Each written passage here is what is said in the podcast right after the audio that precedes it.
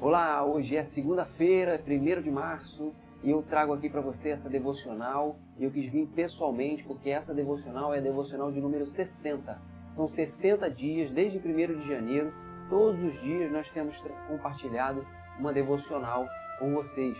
Pessoas têm compartilhado essas devocionais que têm chegado em lugares que nós nem imaginávamos. A maioria, a grande maioria das devocionais foram escritas pelo pastor Cláudio Henrique Duarte, da Igreja Adventista da Promessa, em Mesquita, no Rio de Janeiro. E que Deus possa continuar abençoando o ministério dele e que Deus também possa abençoar a você que compartilha essa mensagem. Que Deus te abençoe. Nós só estamos aqui porque temos alcançado vidas, temos contribuído com a, com a vida espiritual das pessoas. Que Deus possa abençoar a todos em nome de Jesus. E a devocional de hoje se encontra em Salmo 103, verso 1. Todo meu ser louve o Senhor, louvarei o seu santo nome de todo o coração.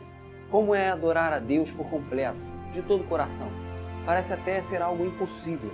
Quando olhamos para a nossa natureza e como erramos com facilidade, fica difícil imaginar a possibilidade de louvar a Deus de todo o coração.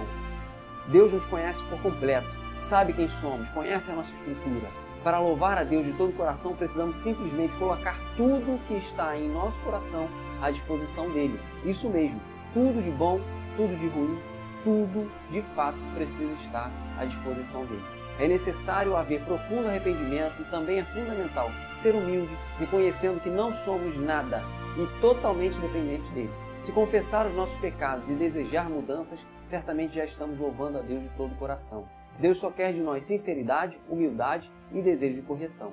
Devemos sentir tristeza pelo pecado que cometemos e quando damos esse passo, somos perdoados. Então nosso coração se encherá de alegria e poderemos louvar a Deus de fato, de todo o nosso coração. E eu te convido, adore ao Senhor. Que Deus te abençoe nessa segunda-feira. Um abraço, em nome de Jesus.